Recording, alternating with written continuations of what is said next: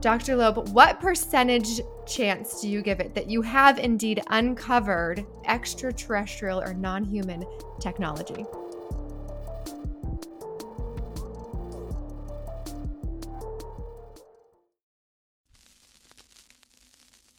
We know now that in the early years of the 20th century, this world was being watched closely by intelligences greater than man's. Did the CIA write Wind of Change by the Scorpions? As humans busied themselves about the various concerns, they were scrutinized and studied. Dr. Loeb, what percentage chance do you give it that you have indeed uncovered extraterrestrial or non human technology? With infinite complacence, people went about their affairs, yet across an immense ethereal gulf, intellects vast and unsympathetic drew their plans against us. Prior to your abduction, did you believe in UFOs or any sort of alien life form? All things unexplained. So some of that, I think, sir, we'll save for closed session.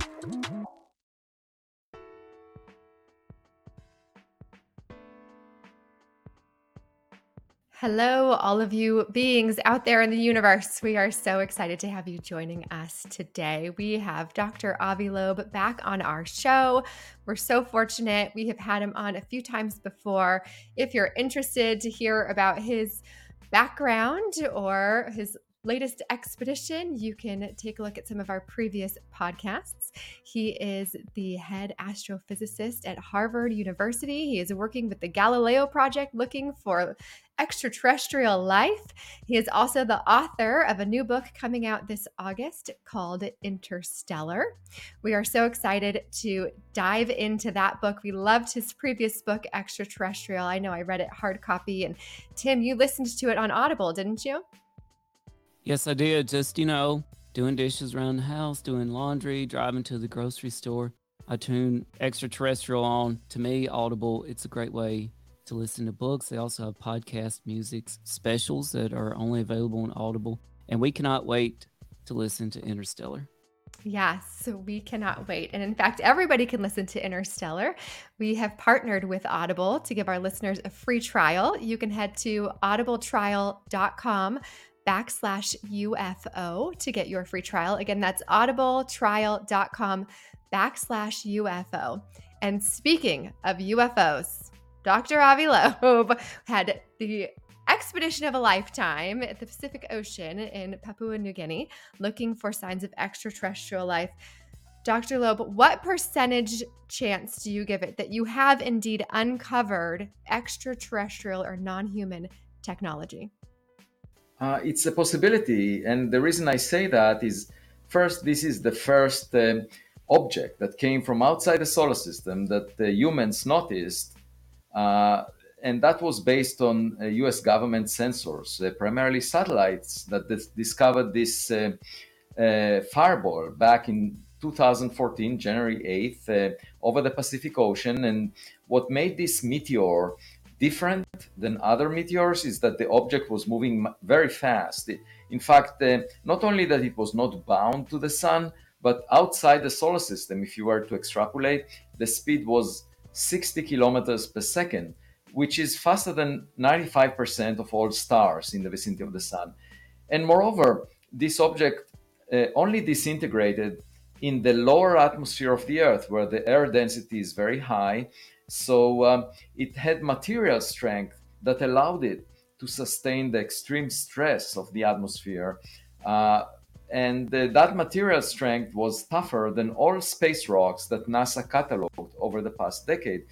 So, if you think about it, an object that has material strength above even iron meteorites that make 5% of all space rocks and that moves very fast could potentially be a spacecraft. Uh, like imagine Voyager uh, that will collide with an exoplanet in a billion years and would burn up in the atmosphere of that planet as a meteor.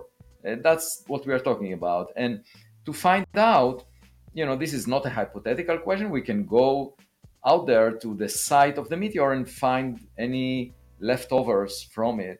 Uh, and that's what we did in this expedition. Uh, it uh, cost uh, one and a half million dollars, and uh, I had a funder that uh, came forward and said, "You have the money." His name is Charles Hoskinson, and um, we hired the a ship that was fittingly called Silver Star. Uh, we built a sled that had magnets on both sides and we dragged it on the ocean floor with a cable. Uh, the depth of the ocean is two kilometers. And what we found are tiny spheres, uh, basically metallic marbles um, that uh, were attracted to the magnets, together with uh, the most abundant uh, constituent down there was uh, volcanic ash, basically black powder. You can see it in a vial that I'm holding here in my hand. This is from the last run. Uh, basically black powder is most of the stuff that we collected. We scraped it off the magnets and put it in vials and then uh, dried it up, used the mesh to filter out the tiny particles that are volcanic in origin from Earth. And then we were left with some uh, bigger particles above the size of a quarter of a millimeter. And we put them under a microscope. And lo and behold, we, we found these beautiful metallic marbles that are very distinct relative to their environment. And, and they represent the molten droplets from the surface of the object when it was exposed to the extreme heat from the fireball, from the friction of the object with the air. Uh, the amount of energy released was a few percent of the Hiroshima atomic bomb energy. So that was deposited into 500 kilograms of material and resulted in melting. And we found, amazingly enough, millimeter sized uh, droplets that fell off the object and we had to survey a region that was 10 kilometers in size and two kilometers deep to find those. And we found more than 50 in fact my student uh, yesterday found another one. Um, and so uh, it's quite remarkable in terms of a scientific uh, accomplishment. And you know people may say oh maybe these things are everywhere. You know like uh, maybe you didn't find anything. It has nothing to do with the meteor well, we went to other locations which were, you know, tens of kilometers away from the meteor site, and we didn't find many uh, spherules there. Um, just next to the expected path of the meteor, we found in one line that we took, you know, with the sled, we found um, 11 of them. When we went far away, at most one. So it's clearly concentration associated with the meteor and we are now studying those uh, spherules. That that's the way they are called these marbles. Um, we're studying their composition in three laboratories. One is at harvard university another one at uc berkeley and the third one at the uh, bruker corporation in germany so I was just reading some of your articles the other day, which can be found at avi-loeb, that's L-O-B, L-O-E-B, excuse me, dot medium dot com. So avi-loeb dot medium dot com. And you were talking about how these were being FedExed, how you were having to FedEx these amazing things that you found. I mean, what level of fear was in your stomach as you were waiting for these to arrive? Yeah, so I, I had to decide whether to carry them in my suitcase uh, or to send them by FedEx. And I decided that it's safer to send them by FedEx because suitcases are lost very often. Uh, and uh, it was funny because it took a few days for FedEx to deliver. And actually, the delivery person almost left. Uh, he didn't actually even ring the bell. He just knocked very politely on the door and wanted to take it back. And I ran after him and said, Please give it to me and um, I realized that it took a few days for FedEx to deliver, but this material was delivered to Earth probably after a few billion years uh, of uh, a very long journey from a distant location. So, uh, if you think about it, it's interstellar delivery services that uh, sometimes take uh, billions of years, and um, the few extra days of delay were not uh, much of a worry. I also had to send some material to Germany and declare to FedEx what the content of the package is. Yeah. And I said uh, sand. And then I had to declare the value of it, and I said no commercial value. Of course, it has huge intellectual value. Yeah, scary. I think I would have been a nervous wreck waiting for those to be delivered. So tell us what the next steps are and yeah what we might be able to ascertain in terms of what you've found. Yeah, so that's uh, the most important step. And of course, uh, many people jump into conclusions prematurely. And uh, what we are doing is using really the best uh, instruments that the scientific world has to offer. And that includes a scanning um, electron uh, microscope, basically getting images of those spherules and already on the first day that we came back, I passed through UC Berkeley and looked at one of those images, and it was amazing because we could see a spherule as a sphere uh, inside of which we find smaller spheres, inside of which you find even smaller spheres. So it's sort of like uh, Russian dolls. Uh, the idea is that the, uh, first uh, spheres to solidify have only, only a size of a few hundred atoms and uh, they solidify very quickly, but then they get engulfed uh, by uh, molten iron, uh, bigger droplets that glue them together, and then even bigger droplets that glue those together. So you end up in sort of a hierarchy of spheres, which is really beautiful. I don't know if it was discussed much in the literature, but we saw it in state of the art electron microscope. Uh, we also use the uh, a mass spectrometer after ablating some some of the material from a spherule. Uh, we could analyze what elements uh, and isotopes, radioactive isotopes, are making it. That's important for two reasons. One, we can compare the composition to solar system materials and see whether we have some elements that have a very different abundance. Just imagine a computer screen or semiconductor melted into droplets, it would have very different composition of rare elements compared to what you find in nature because we concentrate those rare elements in a semiconductor. And so you could tell a technological device just based on composition in principle. Um, and then um, uh, the radioactive isotopes, they can serve as a clock because some of them are unstable and they have a half-life, as a certain lifespan. And um, if you see them, you know that the duration of the journey was sh- uh, shorter than their lifespan. And depending on how many of them you see relative to their decay products, you can basically clock the duration of the journey. You can tell how long it was. And that's what we hope to do. And in fact, I looked at two of the spherules that were, came from the meteor path, and they seem to be older than the solar system. We are still uh, analyzing that data. But uh, we are writing all together, we're writing a scientific paper that will hopefully within a month be submitted for publication, in which we will detail the preliminary results from the analysis. And, and that's the way science is done. It's not jumping into conclusions just based, based on your belief. Uh, it's uh, analyzing and first of all collecting the evidence. You know, even though it sounds really straightforward and trivial and simple, uh, a colleague of mine approached me a week before we went to the expedition and said, uh, You know, many of us believe that this is a waste of your time, a waste of money. Why would you do that? And I said, I'm not asking you to do anything. you can just sit. I'm doing the heavy lifting. You sit back and relax. And when I come back, if I don't bring anything back, you can say, That's what I thought. And by the way, I'm not using any of the money that you are now dedicating to dark matter research you know, this is uh, money that was provided to the expedition and was not taken away from any other science. It's in fact it's extra money for science. So it's a win-win situation where you i'm just going to collect evidence and let's see if i find anything. If i will not search obviously i will not find anything.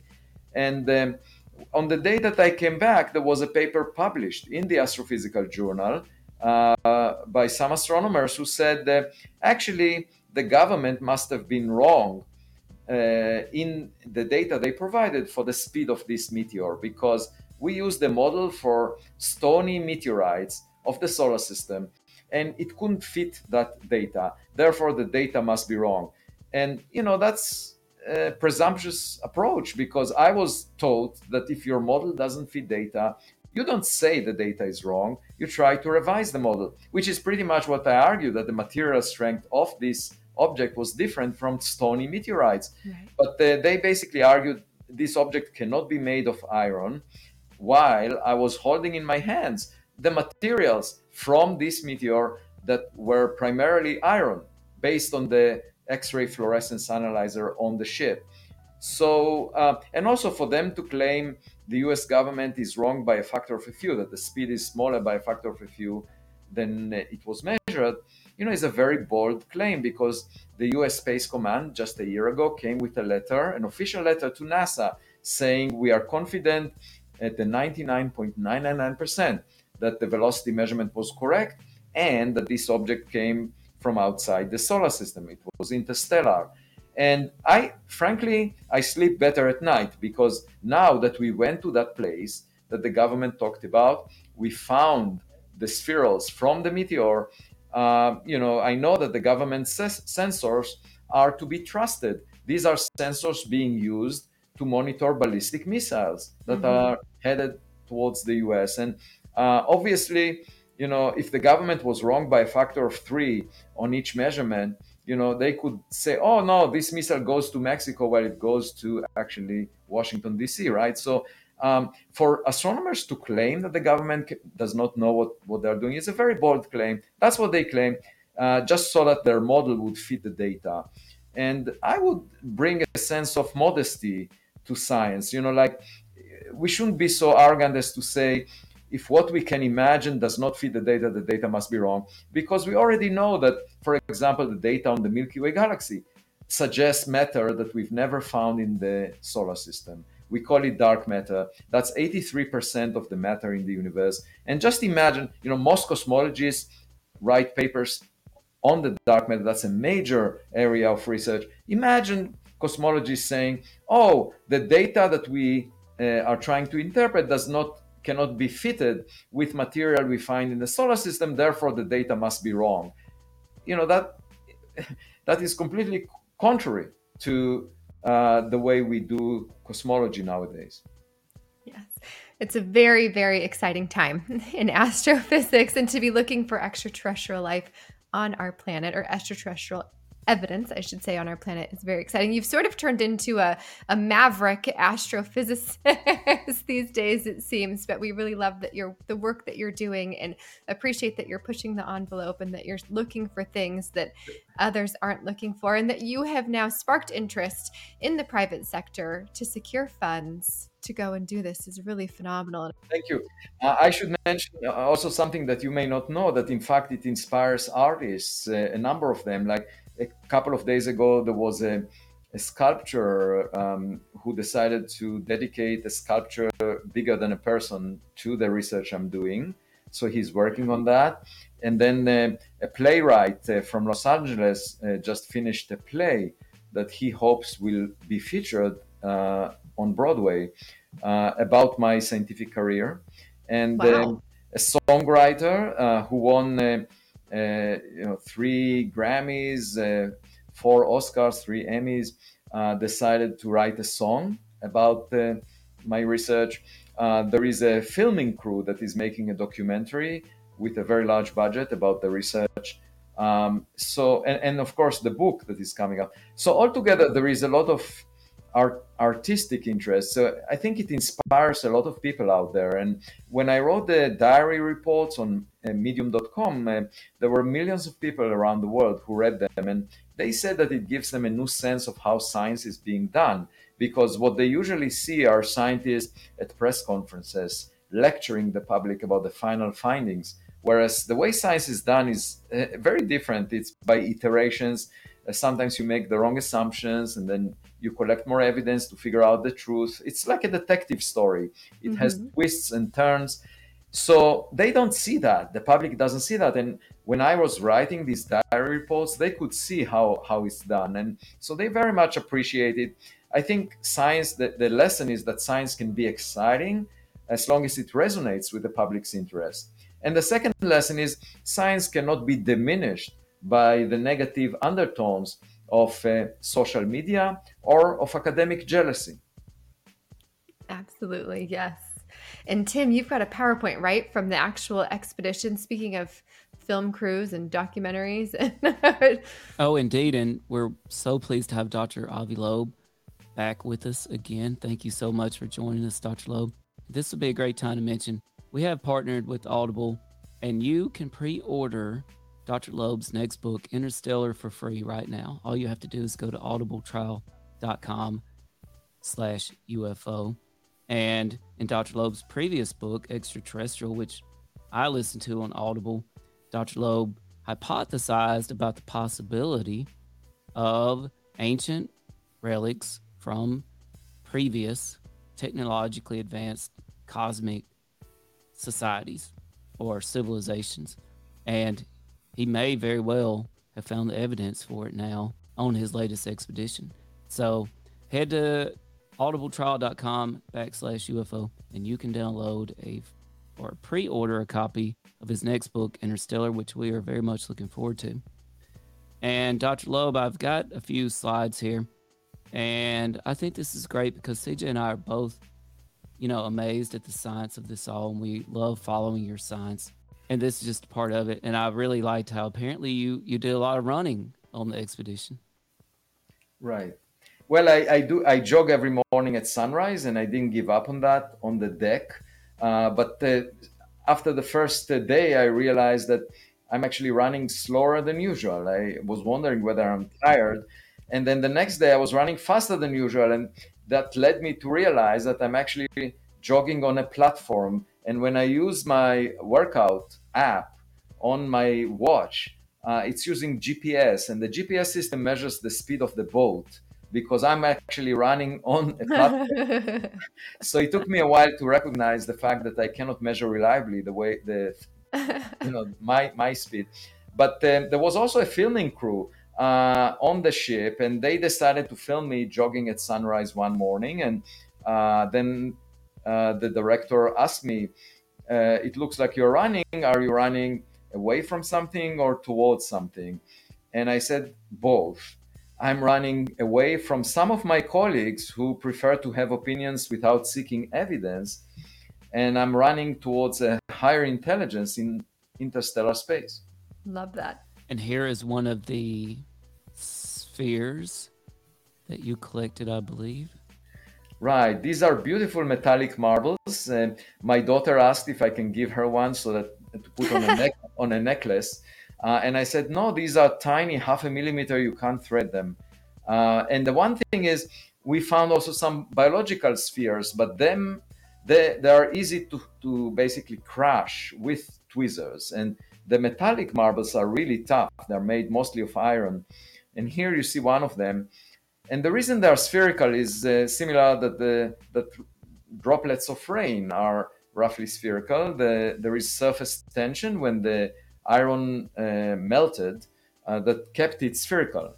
Um, but we did see some examples of uh, mergers where multiple spheres came together and then solidified before they had a chance to become spherical uh, after the merger. And uh, and I did a calculation that indicates that's reasonable if the collision of the droplets occurs within tens of meters from the explosion.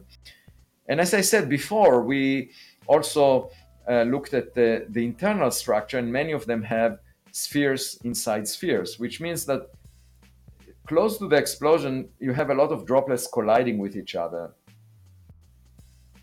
So for for those that are listening and, and not watching on our podcast, this particular sphere has almost the colors, if I'm seeing it correctly, of of Earth, as if you were looking at planet Earth from above. I'm seeing some deep blue and some green. Yeah, there was even one that uh, looked uh, like half a sphere that was damaged, and I called it uh, an alien emoji. Here it is. this is my favorite. And for those listening um, on podcast platforms such as Audible wow. or Amazon or Spotify or Apple, this reminds me so much of the infamous crystal skulls but it's it's not crystal and it, it looks like what you might i don't know think of as an alien skull. Yeah. beautiful. But um, it's mostly iron and um, there are some additional elements um, including elements all the way to uranium and um, so we are now analyzing it and trying to figure out what we can learn from the composition. But of course you can also think of these spherules as uh, rose petals that uh, romantically lead us to our partner. And the, by partner, I mean um, a big piece of the meteor that uh, may lie somewhere on the ocean floor. We now know where to search for that with a sonar, and that could be the focus of a future expedition. Right. And how confident are you, Dr. Loeb, that a lot of what you found is not pollution? Oh, uh, these uh, pieces lay, uh, lay on the ocean floor for almost a decade. So the surface of them could have been uh, easily uh, contaminated by some background materials that attach to them, including biological material. But we are trying to look uh, deeper than the skin of this of these uh, spherules. Now, there could be some particles that came from human activities. I mean, we did see some shards of iron on the ocean floor. But you can tell the difference if, for example, you date the material age and you figure out that it's older than the solar system. So, irrespective of what humans do, they always use materials from the solar system. And uh, as a result, when you look at the abundance of uranium and lead, you find that uh, they they give you as cosmic clocks they give you the age of the solar system but if something came from far away outside the solar system it could have a different age. It could also have different um, abundance of rare elements. And rare elements are produced either in uh, supernova explosions or in collisions of neutron stars. And if an object comes from a very different environment it would have it would have been perhaps closer to a collision of neutron stars, or the supernova that enriched it had a star, progenitor star, of a different mass than the one that enriched the solar system. So, so in principle, we can tell the difference. Right. That's a great point, Dr. Loeb. And now we're looking at a photo of Dr. Loeb on the deck, I suppose, of the expedition craft that they were used to search for these spheres and other evidence. Now, Dr. Loeb, I have to say that while I was looking at these photos of you on this really historic expedition, I couldn't help but think of a, a recent story in the news about another ocean expedition to look at the Titanic. This was the Ocean Gate Titan submersible with CEO Stockton Rush on board that tragically imploded on the way down. Do you have any thoughts on that situation? Because your, your expedition does remind me when I see these pictures. I can't help but think of that. Yeah, so you know the difference is that uh, I asked uh, Rob McCallum to coordinate my expedition. He's the world expert in ocean expeditions, and as it turns out, in the middle of uh, our expedition, he was asked to comment on Ocean Gate because by the BBC, by many other outlets, because he actually in 2019 approached the uh, CEO of that uh, company and and told them that it's unsafe. Uh, so uh, he is a very reliable person, and the fact that he was on my team uh, made our expedition a success. But uh, in respect, with respect to Ocean Gate, I should say that he had the insight that. they used materials that were not tested well enough and that they took risks that he thought are unsafe uh, and he um, told, uh, wrote, put it in writing in letters to them uh, to not do it. So, um, in retrospect, he is a very reliable person. And, you know, there, there were many failure points of our expedition where things would not have worked the way we wanted them to work. For example, we had the sled, and the, the first challenge was to keep it on the ocean floor. And it took us a couple of days because at first the cable uh, was pulling it up and it was lifted, the, the sled was lifted like a kite uh, above the ocean floor. And uh, then the engineers and the professionals we had, exceptional people uh, on the team, managed to find a way to go with the ocean currents and keep it on the floor. Uh, and then um, the fact that the sled worked uh, the way we wanted it, that co- it collected the materials and uh, performed the way we needed it to perform, and then we had the relevant tools on the ship to separate those spherules, select them with tweezers, and then look at them through microscope and figure out their composition using the X-ray analyzer. Uh, that all worked amazingly well, and there were people along the way that enabled those things to work. So it's really a team effort, and I'm very fortunate. You know, I was worried that thinks we, that we will not find anything.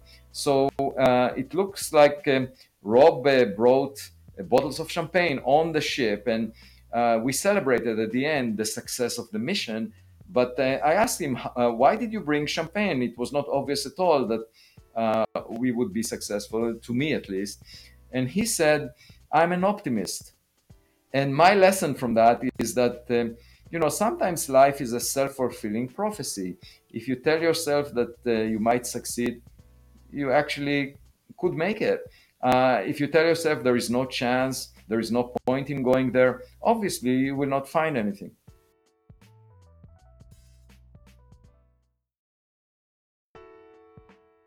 Right, and I believe we're looking at a picture now of Dr. Loeb on deck with the sled that you use to collect evidence from the right. floor. So let me let me explain what we are looking at. So to be continued. Thanks. Like, share, follow, comment, subscribe support. What's your hot take on Travis Taylor?